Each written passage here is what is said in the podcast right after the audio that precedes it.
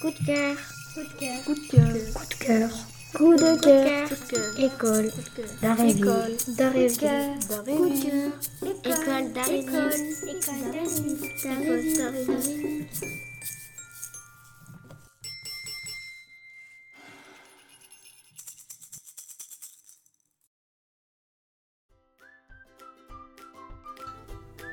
Bonjour à tous, je m'appelle Lorenzo, bienvenue dans cette émission des coups de cœur sportifs de l'école d'Arévise. Je suis en compagnie d'Aïda, Nini et Maïli. Bonjour à tous les auditeurs. Dans cette émission, nous allons vous présenter trois disciplines des Jeux olympiques, le judo, la lutte et le taekwondo. Aïda va commencer en vous présentant le judo.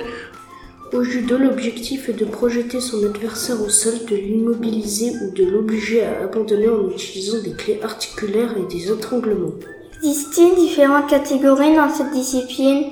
Oui, le judo est divisé en catégories pour les femmes et les hommes. Comment se déroulent les combats? Il y a des combats de 4 minutes qui donnent lieu à une prolongation si le score est à égalité. Merci. Et maintenant, Maïli va nous parler de la lutte.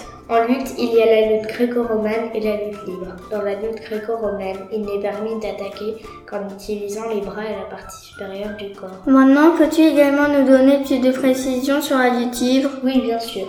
En lutte libre, les possibilités d'attaque sont plus variées, puisqu'il est possible d'utiliser les jambes et de ceinturer le haut comme le bas du corps. Merci Maïli. Maintenant, Yanni va nous présenter Taekwondo.